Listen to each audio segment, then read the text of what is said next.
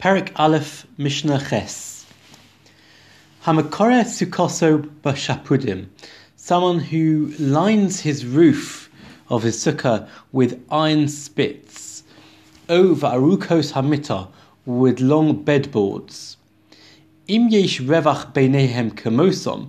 If there's enough space in between them, more than the amount of space they take up themselves, and you fill that space with kosher schach, kshewa, then the sukkah is kosher. These two items are not kosher for schach.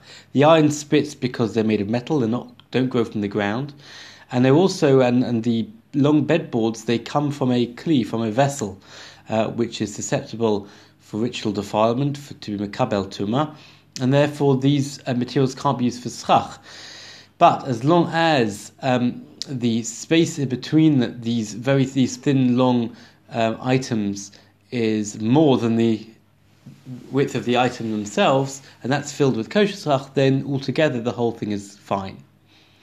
Hachoteit begodish lasos bo sukkah, someone who hollows out a haystack in order to make a sukkah. So you have a big, huge pile of straw or hay or whatever it is, and um, it had to be pretty big, and you made a hole inside of it, which is big enough to be more than the minimum size of a sukkah.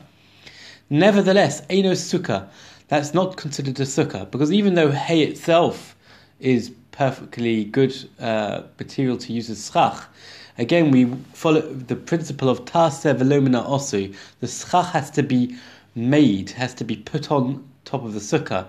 It can't be that what you've what you've done essentially here is you've hollowed that hole inside the haystack, and then automatically, kind of, um, as a result of you hollowing out this inside, the hay on top acts as a schach. You didn't put the hay on uh, on top as as a roof. Um, therefore, since you didn't make a kosher roof after, afterwards, that doesn't count as being a good sukkah.